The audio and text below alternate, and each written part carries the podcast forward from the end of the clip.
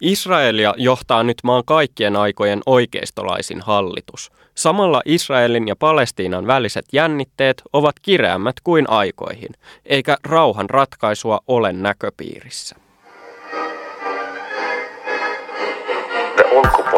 Minä olen ollut aina sitä mieltä, että ei penniäkään kellekään. The young people of the world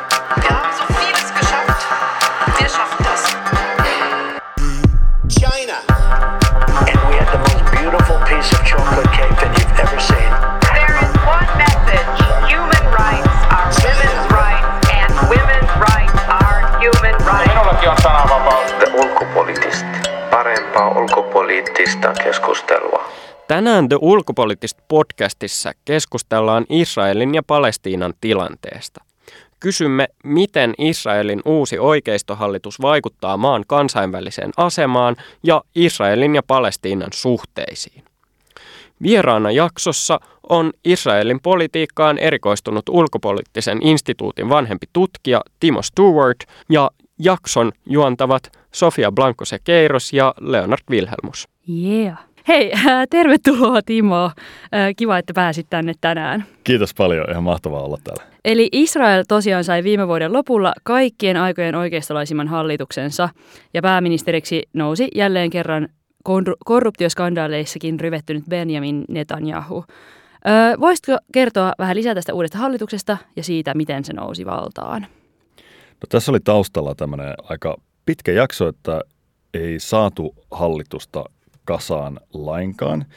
Ö, oli siis useiden vaalien putki, ö, oli, oli vaikeuksia saada tota, joko hallitusta muodostettua tai sellaista hallitusta, joka pysyisi vallassa pitkään. Ja nyt tämä edeltävä hallitus, niin se oli niin kiikkerimmällä mahdollisella enemmistöllä hallitsi, kunnes sitten, sitten kaatui omiin ristiriitoihinsa. Ja, ää, nyt vaaleissa siis Netanyahu onnistui tekemään sen, mitä on tässä viime vuodet yrittänyt, eli päästä takaisin pääministerin paikalle. Hän on Israelin pitkäaikaisin pääministeri ikinä. Ja ää, hänen ongelmansa on ollut se, että, että nyt johtuen näistä korruptioskandaaleista ja, ja jostain muistakin syistä, että hän on hänellä ei ole, ei ole tota, välttämättä paras maine kaikkien hallituskumppaneiden muistoissa, niin hänellä on ollut vaikeuksia saada muodostettua hall- enemmistöhallitusta, koska on puolueita, jotka ei suostu tulee hänen kanssaan hallitukseen. Ja äh, näissä vaaleissa nyt on ollut toistuvana teemana tämmöinen, tämmöinen niin bibi vai ei bibi. Että ne, ketkä, ketkä tota, haluaa hänen kanssaan hallitukseen, ne, ketkä ei halua, ja nyt, nyt viimein sitten nämä bibin äh, puoltavat, häntä puoltavat puolueet sai ei pelkästään niukan, vaan ihan semmoisen kunnon enemmistö, eli 64 paikkaa 120 on näillä puolueilla. Joo. Entä millaista politiikkaa tämä Netanyahun hallitus on edistänyt tai sanonut aikovansa edistää? No se on vielä ihan kauheasti kerennyt, kun ne on kuukauden vasta ollut. Ne on kyllä lähtenyt kovaa vauhtia äh, ehdottaa uutta lainsäädäntöä. Niillä on äh, useita kärkiä. Nyt se, mikä on puhututtanut eniten Israelissa ja, ja myös ulkomailla on ollut pyrkimys uudistaa oikeuslaitosta. Eli, eli joka maassa on vähän eri, eri tavalla tämä järjestetty, että on, on, ne millä tavalla tasapainotetaan sitä, että demokraattisesti valittu hallitus kyllä, mutta ne hallitus ei välttämättä voi tehdä ihan kaikkea. Suomessa meillä on, meillä on perustuslaki, joka sitten, jonka muuttaminen on sen verran raskas prosessi, että se ei, ei yleensä onnistu niin kuin hallitukselta ilman opposition tukea. Israelissa taas ei ole perustuslaki, siellä on tämmöisiä peruslakeja ja, ja tota, niitä peruslakeja voi periaatteessa muuttaa niin kuin yksinkertaisella ääntäenemmistöllä, mutta siellä on 90-luvulta lähtien ollut nyt tämmöinen perinne, että se korkein oikeus on siellä se taho, joka on näiden peruslakien tulkkina.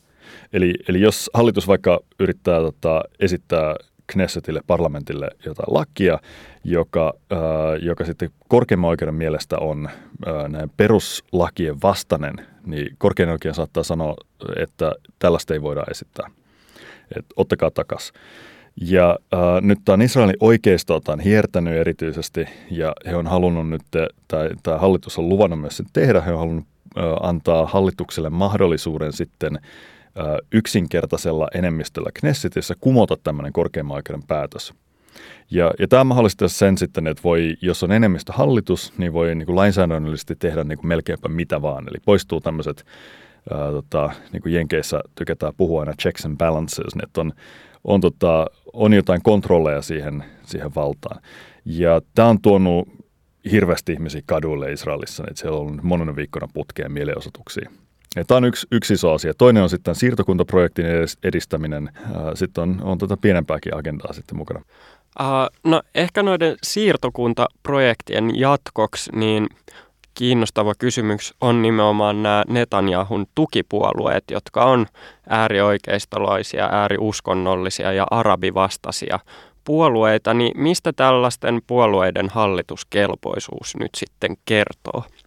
No hallituksessa on nyt kuusi puoluetta ja niistä suurin on Netanyahun Likud, joka on ollut siis pitkään hallituksessa ja, ja on nyt, nyt oikeastaan siis puolet hallituskoalitiosta niin kuin Likudia. Se on Israelin suosituin puolue koostaan, koossa. Mm, Sitten sillä on kaksi tämmöistä perinteistä liittolaista, jotka on ollut monta kertaa aiemmin hallituksessa, myös sitten niin kuin keskusta vasemmistolaisissa hallituksissa, mutta nyt ne on sitten profiloitunut enemmän niin kuin Netanyahun kavereiksi näissä hallituskoalitioissa. Siinä on nämä ultraortodokseja eli haredijuutalaisia edustavat Shas ja yhdistynyt Toora-juutalaisuuspuolueet. Ja, ja ne, ne ajaa, tota, he edustaa niin tämmöisiä hyvin perinteisellä tavalla uskonnollisia yhteisöjä ja heillä on sitten omia, omia intressejä sitten näiden yhteisön aseman niin kuin varmistamiseksi ja tukemiseksi ja, ja uskonnon aseman niin kuin vahvistamiseksi israelilaisessa yhteiskunnassa. Et siellä on jännitteinen suhde tänne, että missä määrin, missä määrin tota, juutalaista ää, niin kuin uskonnollista lakia ja perinnettä voidaan tuoda osaksi niin kuin periaatteessa sekulaarivaltion ää. Esimerkiksi se, että voiko, voiko sapattina olla busseja liikenteessä niin kuin kaupungeissa tai muuta, tai enemmän kaupunkitasoasia, mutta, mutta näin edespäin. Ne, ne on, ne on niin kuin ollut siellä aiemmin monta kertaa, mutta sitten nämä kolme muuta puoluetta, ää, ne, ne on Otsman Jehudit tai juutalainen voima ja uskonnollinen sionismi ja Noam-niminen puolue. Ja ne, ne oli yhteisellä vaalilistalla tai tavallaan niin koalitiossa tässä vaaleissa. Ja ne sai nyt paljon enemmän ääniä kuin mitä, mitä heille povattiin. Ja kaikki kolme on nyt semmoisia, jotka edustaa vähän eri tavalla, mutta kuitenkin uskonnollista sionismia, eli, tai kansallisuskonnollista leiriä, vähän eri, eri nimillä kutsutaan. Eli tämä on, ähm, äh, niin äänestäjät äh, ja ne, keiden asiaa he tässä, tässä niin kuin sitten pyrkii ajamaan, on äh, uskonnollisia juutalaisia, äh, mutta eri tavalla uskonnollisia kuin nämä, nämä ultraortodoksi juutalaiset. Ne on useimmat on niin, kuin niin sanottuja moderneja ortodokseja, äh, mutta sitten he näkevät, että tämä Israelin valtio ajaa äh, niin kuin Jumalan suunnitelmaa läpi. Että he on voimakkaasti nationalistisia ja, ja tota, heille on tärkeää siis just nimenomaan siirtokunnat ja heillä saattaa olla niin todella negatiiviset näkemykset palestiinalaisista.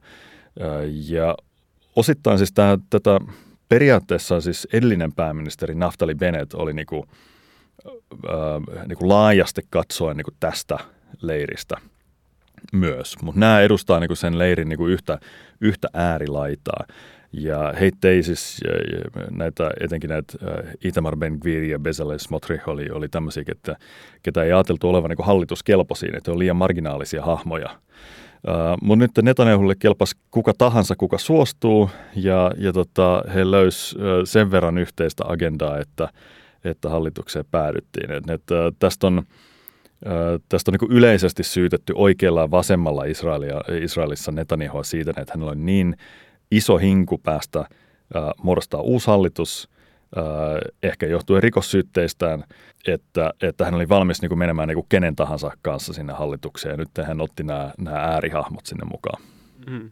Ehkä vielä tarkennuksena mä käytin tuosta tota äärioikeistotermiä, koska sitä on jonkun verran käytetty. Onko se sun mielestä osuva joihinkin näihin hahmoihin? Miten sä itse tulkitsisit sitä? Mm, no se on ainakin siis laajasti käytetty, että se että onko se paras mahdollinen, niin toi on aina, ää, mä, mä itse en ole hirveän iso äärisanan fani niin kuin ylipäänsä missään yhteydessä, mutta kyllä se, ää, kyllä niin kuin ihan turvallista sanoa, että, että he edustaa niin kuin radikaalimpaa linjaa tässä kansallisuskonnollisessa leirissä kuin kukaan muu.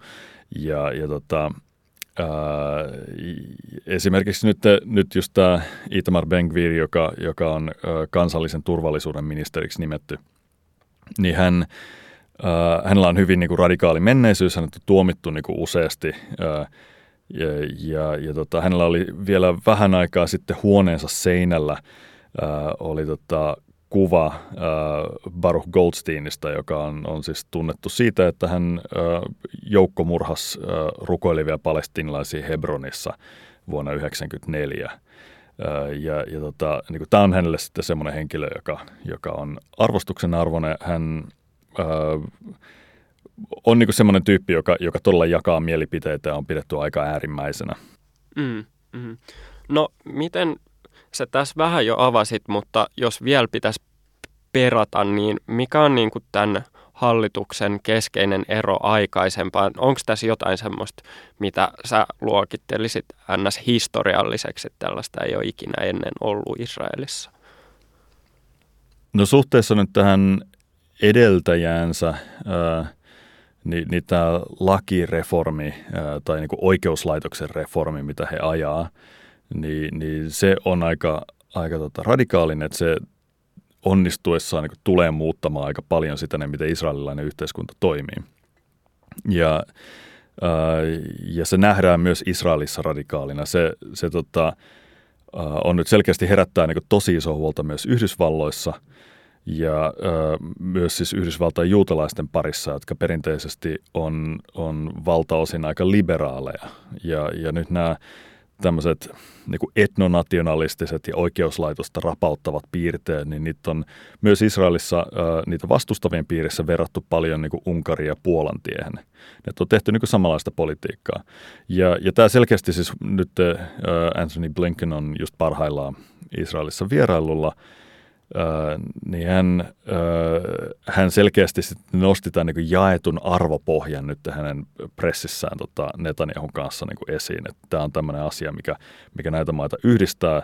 Ja Netanyahu puhuu siitä, että tämä ei niin muutu, mutta se oli, voidaan myös lukea tämmöisenä painotuksena, että hei, että ne pitäkää huolta, että tämä ei muutu, koska tähän perustuu tämä meidän liittolaisuus, tähän arvopohjaan. Ei pelkästään niin intresseihin, vaan siihen, että meillä on jaetut arvot. Ja, ja tämä on nyt ehkä se, se isoin muutos. Palestinalaisten kannalta se, että tämä hallitus puhuu niin kuin, ää, räväkämmin, niin se ei paljon muuta, koska rahanprosessi on ollut kuollut vuosia ja siirtokuntarakentaminen jatkunut vuosikymmeniä. Ää, ei ole mitään näköpiirissä muutenkaan, että, että ei sinänsä niin kuin muuta heille mitään. No mä voisin vielä kysyä ihan niin kuin lyhyesti, kun tuossa kävi, aiemmin kävi ilmi, että on ollut, nämä hallitukset on ollut hyvin lyhytikäisiä, niin mitkä edellytykset, edellytykset tällä uudella hallituksella on sitten pysyä vallassa, että vai povataanko tästäkin semmoista niin kuin lyhyt, uutta lyhytikäistä hallitusta? Mm, no, hyvä kysymys. Se äh, periaatteessa on vakaampi kuin nyt tämä edeltäjänsä sen tähän, että tällä hallituksella on niin pikkasen, äh, ei paljon, mutta pikkasen tukevampi enemmistö. Ja äh, kaikilla, ehkä tärkeämpi on siis kaikilla puolueilla on niin selkeä intressi jatkaa hallituksessa. Todennäköisesti niin vaaleissa äh, ei saisi yhtä hyvää tulosta. Nyt Netanyahulla on iso intressi jatkaa hallituksessa, koska hallituksessa on tällä hetkellä kaikki, ketkä hänen kanssa suostuu leikkimään. Että, että, että, että sitten, ja, Jos kaatuu, niin sitten uutta yritystä ei tule. No, ne, niinpä, ja, ja äh, nämä ultraortodoksipuolueet, niin heille Netanyahu käy ihan hyvin, että heillä on ollut pitkään niin toimiva yhteistyö. Ja tämä uskonnollinen sionismi-blokki, niin äh, se on nyt vähän, että nyt he sai niin kuin paljon ääniä, voi olla, että seuraavassa vaalissa he ei saakaan paljon ääniä, että kaikilla on intressi tota, äh, Israelissa on hirveän liikkuva tämä puoluekenttä verrattuna vaikka Suomeen.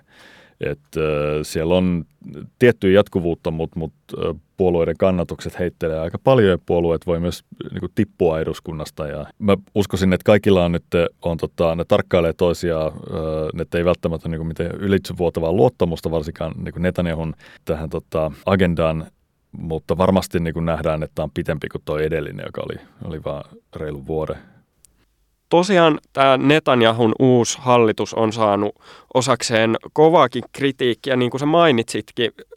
näistä autoritaarisista piirteistään ja pyrkimyksistään heikentää demokraattisia instituutioita ja myös esimerkiksi Yhdysvallat on ollut tästä huolissaan, niin millainen vaikutus tällä on Israelin kansainväliseen asemaan? Luulet sä, että tämä voi esimerkiksi horjuttaa Israelin saamaa tukea sen liittolaisilta, etenkin Yhdysvalloilta? Kyllä se voi.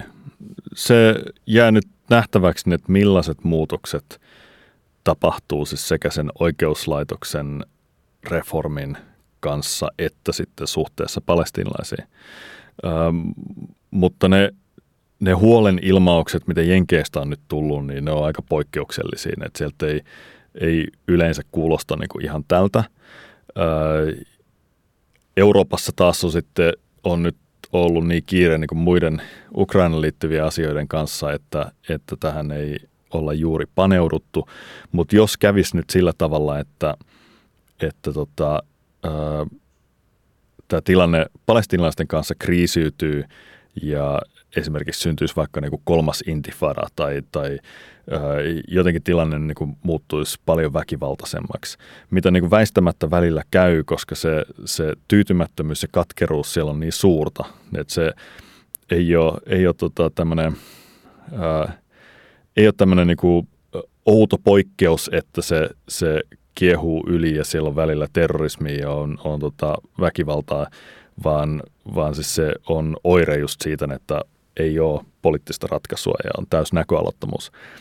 Niin, niin toisin sanoen niin kuin jossain vaiheessa niin kuin me tullaan näkemään sitä taas lisää. Ja nyt on niin kuin merkit ilmassa, että, että se voi olla aika piankin. Öö, niin, niin tota, mä luulen, että silloin se, että millainen hallitus Israelissa on ja, ja kuinka paljon niin kuin kansainvälinen yhteisö, jenkit ja, ja siis Eurooppa erityisesti, niin miten me nähdään täällä, että mikä on Israelin hallituksen niin kuin rooli tässä – kehityskulussa ja millaisia ratkaisuja he on tarjoamassa siihen, niin on, on heidän kannaltaan niin kuin iso riski siihen, että tota, he saa osakseen myös, myös niin kuin kasvavassa määrin kritiikkiä näistä toimista. Voitko vielä ehkä täsmentää, että mitä voisi konkreettisesti tapahtua, millaisia toimia Yhdysvallat esimerkiksi voisi Israelia kohtaan tehdä? Voisiko ne vaikka uhata vähentää asetoimituksia tai mitä, mitä niin kuin käytännössä voisi sitten, millaisia käytännön seuraamuksia voisi tulla Israelille? No varmaan ihan ensimmäinen ja todennäköisin olisi se, että, että niin kuin poliittista painetta alkaa tulla, eli, eli niin kuin kannanotot muuttuu niin kuin tuomitsevimmiksi. Voi olla, että siis Yhdysvallat tekee Israelille ison palveluksen siinä, että he on käyttänyt – asemansa YK on turvaneuvostossa äh, Israelin suojaamiseen. Et monesti äh, tämmöiset päätöslauselmat, missä, missä tuomitaan vaikka Israelin toiminta länsirannalla, niin, niin tota, Yhdysvallat on käyttänyt siinä veto-oikeutta.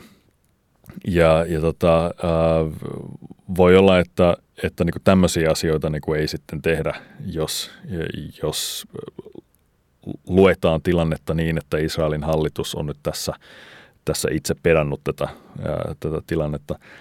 Ää, niin kuin pidemmällä tähtäimellä siis voi olla, olla myös niin, että just tämmöiset aseapuun tai, tai muuhun tukeen liittyvät asiat, niin kuin niitä kyseenalaistetaan, mutta mut, ei, ei kannata myöskään niin kuin mennä liian pitkälle siinä, että, että siis tuki Israelille tilanteesta riippuen, riippumatta on Yhdysvalloissa tosi voimakasta.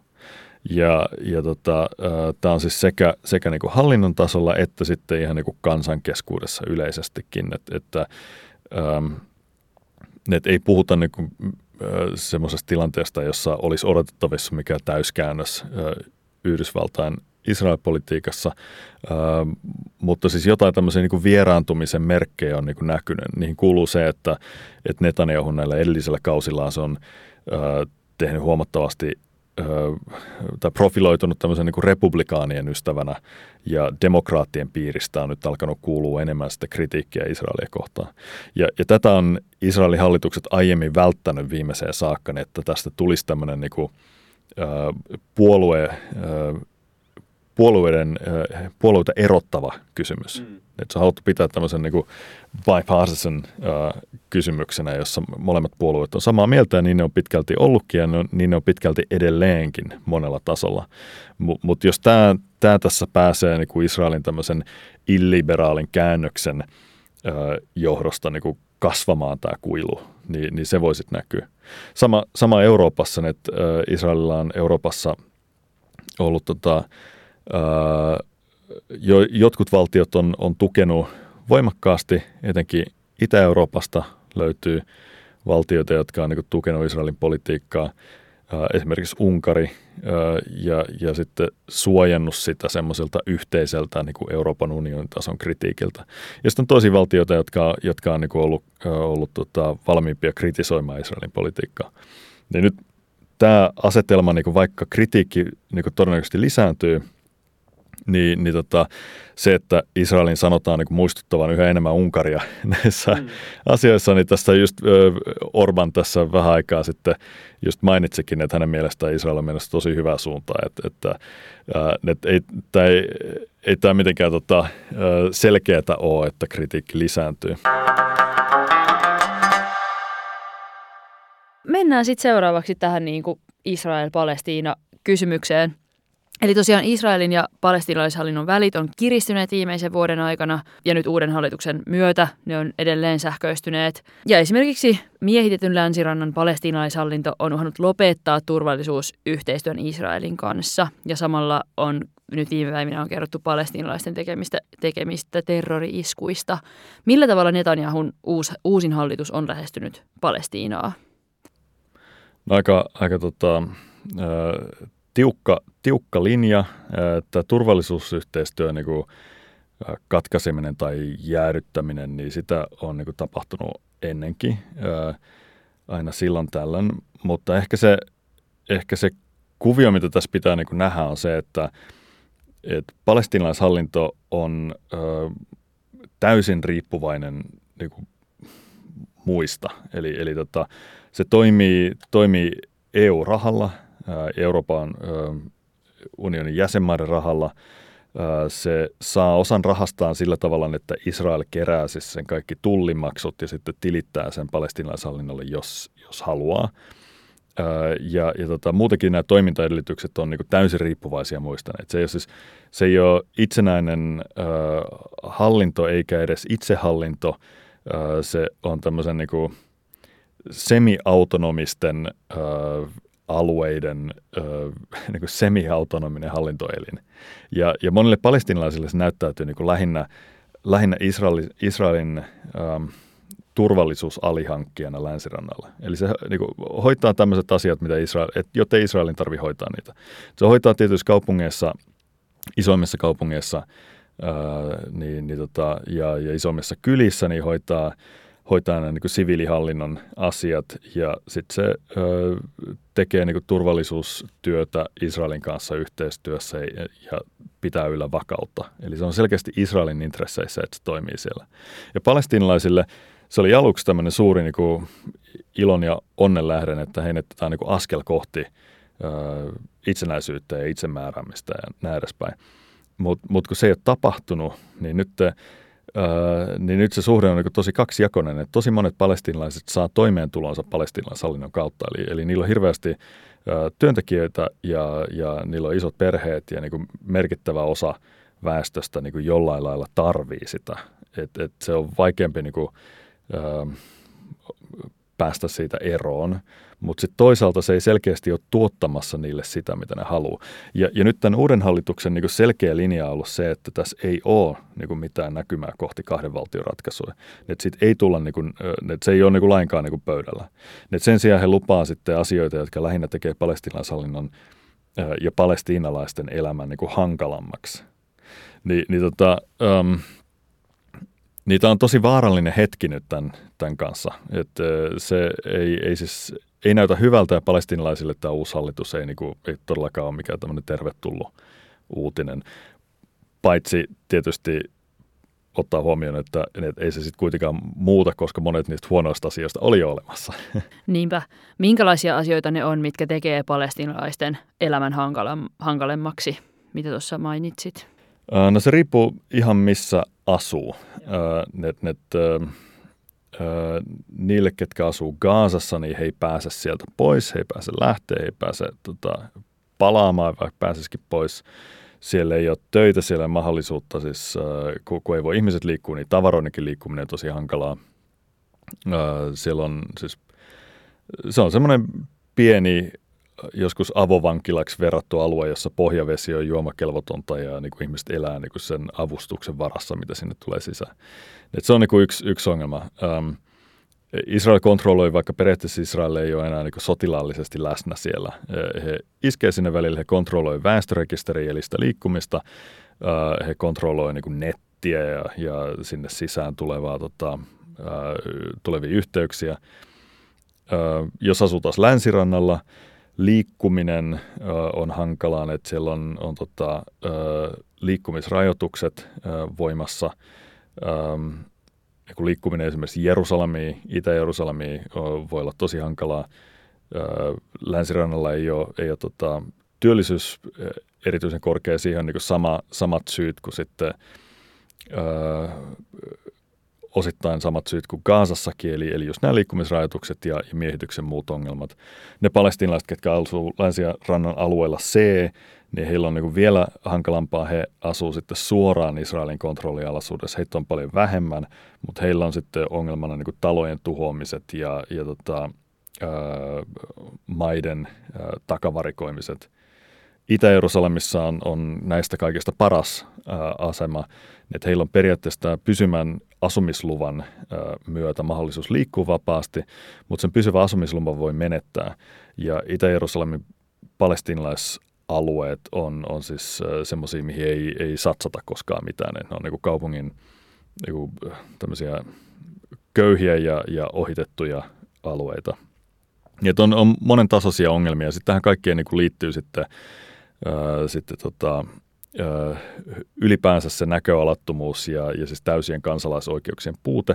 Ja, ja pitää mainita, että siis myös palestinalaishallinnon alaisuudessa eläminen on kaikkea muuta kuin, niin kuin ruusuilla tanssimista. Ne, ne, he ää, vainoo toisen ajattelijoita ja kriitikkoja ja, ja tota, nyt hiljattain just yksi palestinalainen kuoli ää, pian sen jälkeen, kun palestinalaishallinnon poliisit pidätti sen.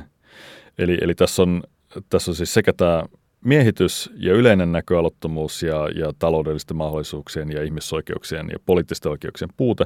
Ja sitten palestinalaishallinto, joka on täysin epädemokraattinen, ei järjestänyt vaaleja niin kuin puolitoista vuosikymmeneen ja joka vainoaa kriitikkojaan ja, ja tota, näin edespäin. Et se, se on, on hankala. Siis mietin tässä juuri, että kuulostaa kyllä todella, niin kuin, todella mutkit, mutkikkaalta. Siis kaikin puolin. Ihan niin kuin, tai ikään kuin, että hyvin sille arkisesta ja konkretiasta niin kuin aivan sinne tavallaan teoreettiselle ylätasolle asti. Niin todella Kyllä. monimutkainen. Joo, ja se, se on hyvin, hyvin siis jakaantunut myös tämä palestinalainen todellisuus. Et, että ää, tässä on tietty tämmöinen niin hajota ja hallitse prinsiippi niin toiminnassa, että et jos tästä nyt lähtee vaikka ää, nyt käymään alueella ja menee Ramallaan, niin, niin sieltä näkee hyvin helposti, että siellä on, on äh, ihmisiä, kello on, on kivat vaatteet ja hymyhuulilla ja uusi älypuhelin ja, ja hieno auto ja siinä saattaa olla kiva työpaikka. Ja niin kauan kun ne pyörii vaan siinä niin Ramallan ympäristössä, niin he ei välttämättä niin kuin kohtaa äh, israelaisia niin kuin sotilaita niin kuin missään. Et, et, et siellä, on, äh, siellä on kivoja ravintoloita, voi viettää niin kuin hauskaa aikaa ja näin edespäin. Sitten menee, menee tota, toiseen kohtaan länsirannalla ja siellä eletään niin kuin, todella kovassa köyhyydessä ja, ja on siis pula niin kuin vedestä. Voi olla, että on jatkuvaa kahnausta sitten sen takia, että on, on viereen syntynyt vaikka siirtokunta, jotka on niin kuin vienyt osan maista. Siirtokuntalaisväkivalta on iso ilmiö ja, ja voi olla, että, että sitten on siis myös, myös armeijan kanssa ö, niin kuin jatkuvasti vaikeuksia. Et se voi, olla, voi näyttäytyä hirveän erilaiset se palestinalainen arki. Ja just vaikka Ramallan keskustassa tai sitten Hebronin keskustassa, missä on siis katuja, missä palestinalaiset ei saa kävellä. Ne pitää kävellä siellä tien vieressä, ö, jossa, jossa taloja vallataan ja jossa on jatkuvasti niin kuin tosi kireä tunnelma. No suurin osa maailman maista edelleen kannattaa kahden valtion mallia. Niin kerro vielä, että mikä on kahden valtion malli ja mitä pitäisi tapahtua, että siitä voisi tulla realistinen vaihtoehto ratkaisuksi tälle tilanteelle? No kahden valtion malli, niin sitten on, on puolet toteutunut, eli on yksi valtio, se on, se on Israel, ja, ja tota, ää, sitten ideana olisi, että syntyisi toinen valtio, joka olisi Palestiina, ja se syntyisi ää, enempi vähempi niille alueille, mitkä Israel valtas ää, vuoden 1967 sodassa, eli ää, länsiranta, Itä-Jerusalemi, Gaasan kaista. Ja, ja tota, Nämä on suurin piirtein nämä ääriviivat on, on siis tosiaan tämmöinen kansainvälinen niin kuin konsensus, että siitä, siitä aina puhutaan ja, ja tota, Blinken taisi senkin taas nyt mainita, että, että sitä kohti niin mennään. Ja se koko niin kuin palestinalaishallinnon rakentaminen on ollut tämmöistä, valmistetaan niin kuin valtion uh, instituutioita ja, ja, ja muuta, että ollaan sitten valmiita ottaa se askel, askel sinne – mutta se ei tosiaan toteutunut. Se piti toteutua jo yli 20 vuotta sitten.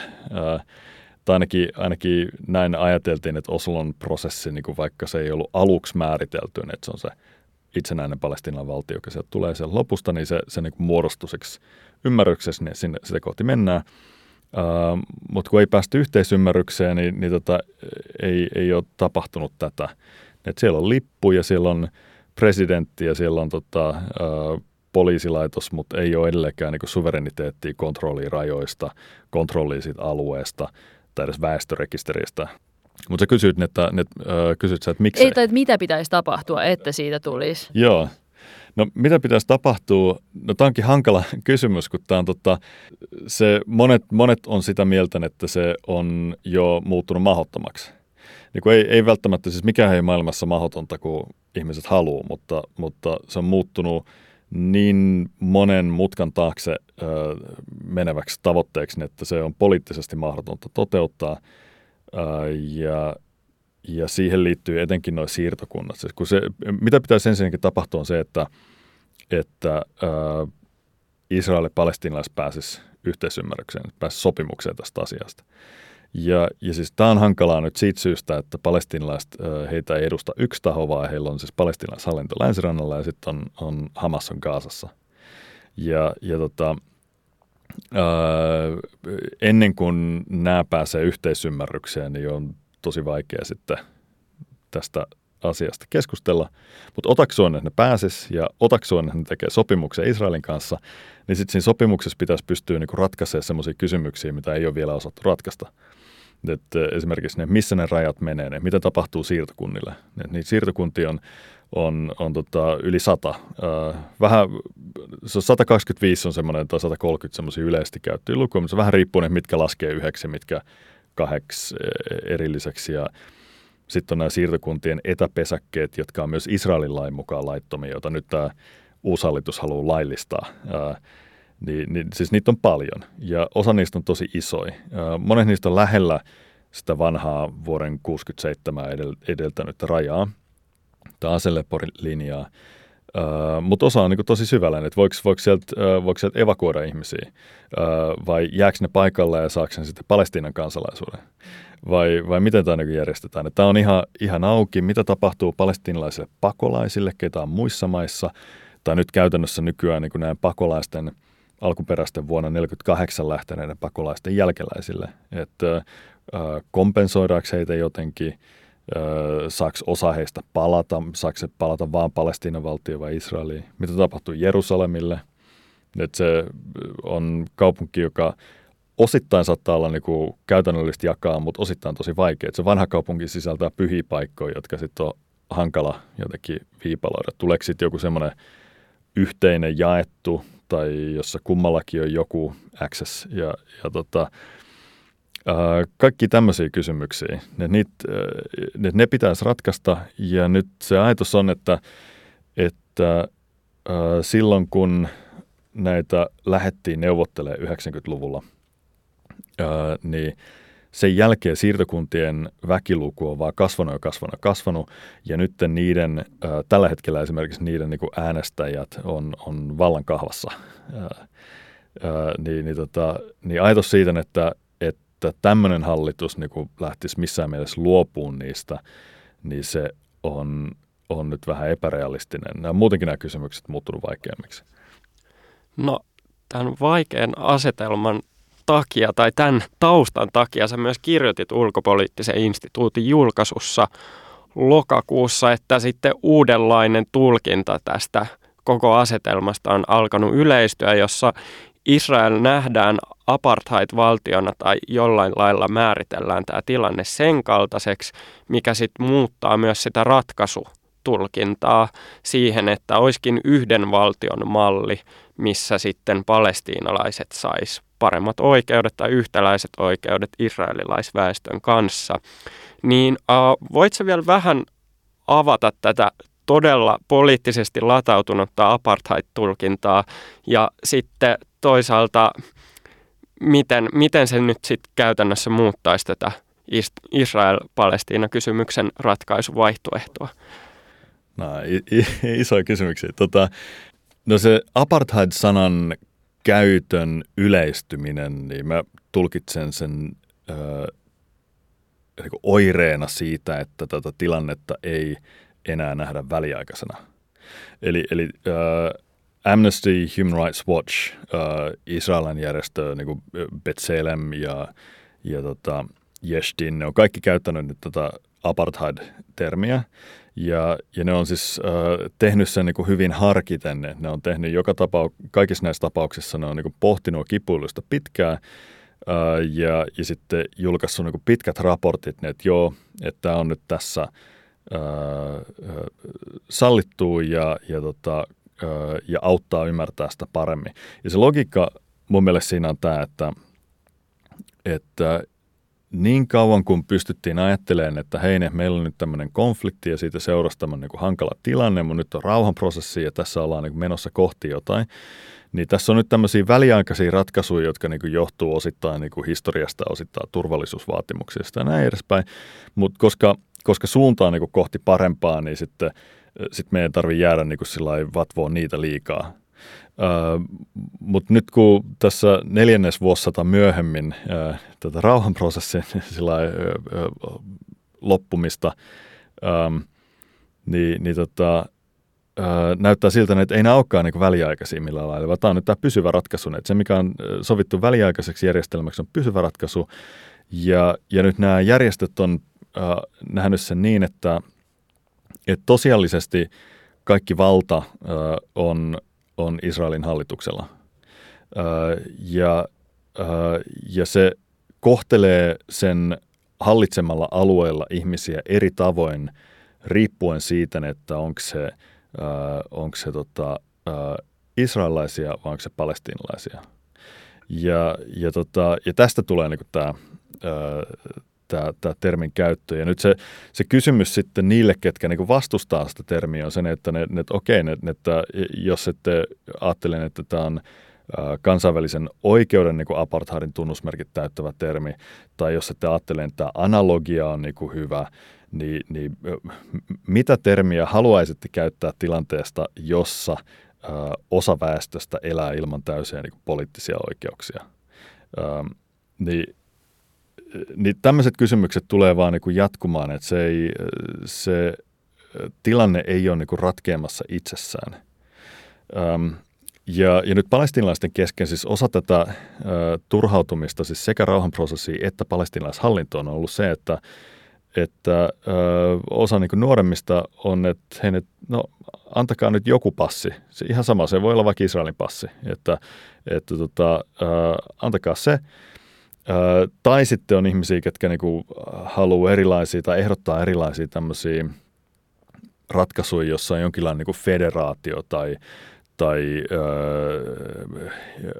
liittovaltio tai jossa on niinku erilaisia itsehallintojärjestelyjä tai ö, kulttuurista autonomiaa, mutta mut siis joka tapauksessa ne olisi niinku samat oikeudet kaikilla. Et ei ole sillä että, että yhdet ei pääse liikkua kotoutaan tai ne viedään, jos se tekee niinku – jonkun rötöksen, he viedään sotilastuomioistuimeen, jossa voidaan pitää vangittuna puoli vuotta ilman syytteitä ja kaikkea tällaista näin. Että se, että se, se on jollain lailla niin kuin pakko ratkaista. Ja, mun mielestä nämä kehityssuunnat, siis se, että, että yhtäältä, että jos, jos tämä tilanne on jollain lailla niin pakko ratkaista ja ihmiset tulee vaatimaan sille ratkaisuja ja vaatii jo, mutta se tulee voimistumaan, ja kahden valtion ratkaisulle ei ole nyt poliittista pääomaa, niin ehkä, ehkä pitäisi astua askel taaksepäin ja, ja tota, katsoa, että millä muilla tavoin tätä voisi sitten ratkaista. Että se, että me toistetaan vaan, että tästä tulee nyt kahden valtion ratkaisuja, meillä on joku rauhanprosessi, silloin kun selkeästi niitä kumpaakaan ei ole, niin se ei nyt ainakaan auta meitä yhtään eteenpäin. Mm. No miten paljon palestiinalaisväestössä on tälle kannatusta? Sä sanoit, että tämä tulee niin kuin nuorilta, niin onko tämä, osaatko yhtään arvioida, että miten moni on niin kuin alkanut luopua siitä kahden valtion mallista ja alkanut ajatella, että tällainen ratkaisu voisi olla parempi tai käytännöllisempi tähän, tähän tilanteeseen? No toi on tosi vaikea. Niitä galluppeja on tehty aika paljon. Ää, ää, mä en nyt muista, muista lukuja nyt tässä, mutta niin galluppien kaikkien ongelma on se, ja tämä riittyy myös tähän kahden valtion ratkaisun mahdollisuuteen ja ää, niin kuin israelaisten parissa tehtyihin galluppeihin. Et ne aina, aina tota, ää, ne sisällyttää oletuksia siitä, mikä on mahdollista. Et, että ää, ne, mä en osaa sanoa, että onko se niinku,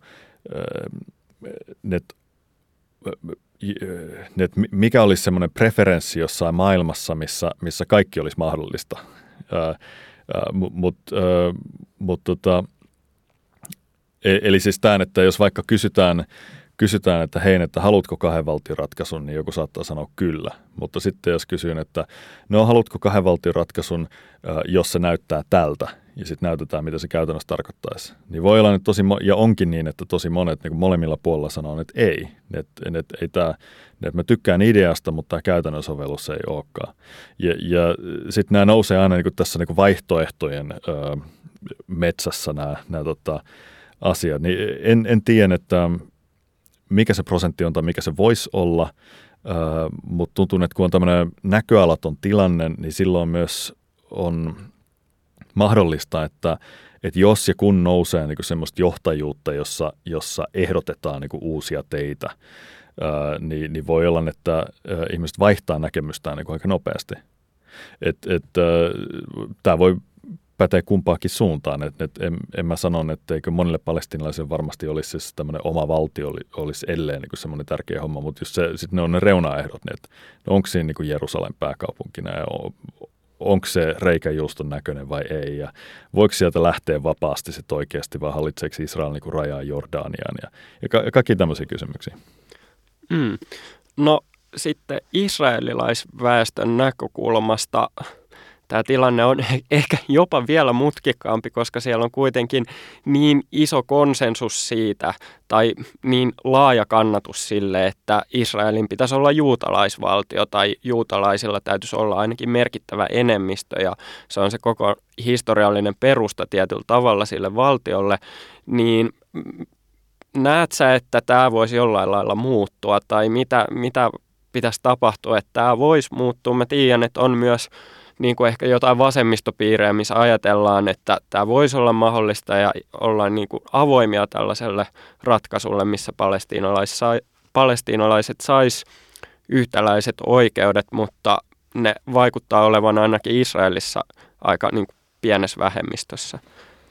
Joo, um, se on tosiaan semmoinen asia, mistä niin kuin mun käsittääkseni niin kuin harvasta asiasta – kaikki Israelin juutalaiset on samaa mieltä, mutta, mutta yksi niistä saattaa olla se, että, että on hyvä, että on ää, juutalainen enemmistö tai jonkinlainen juutalainen luonne niin kuin Israelin valtiossa.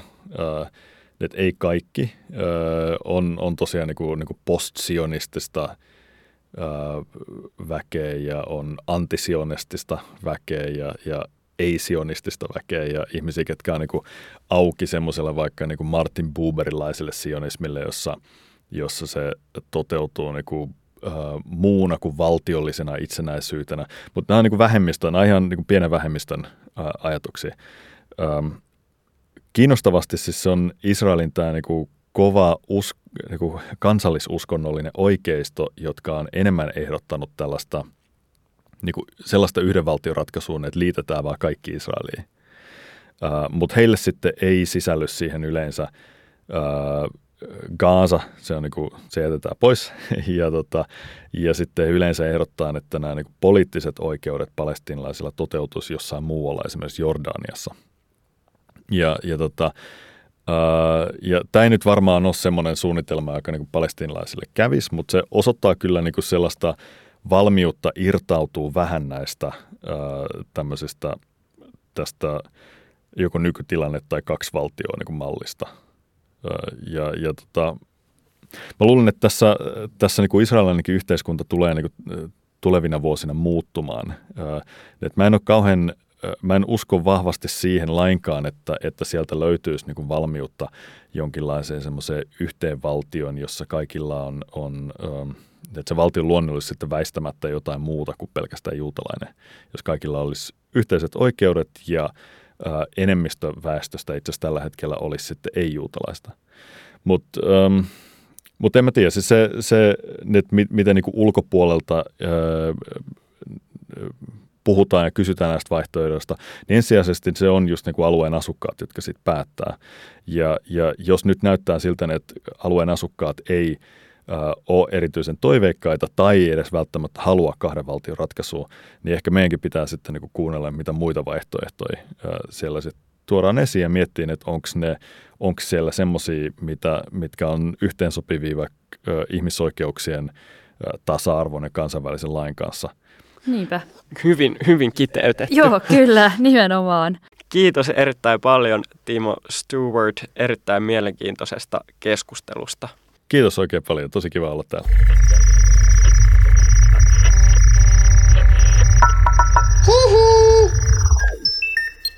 Jakso.fi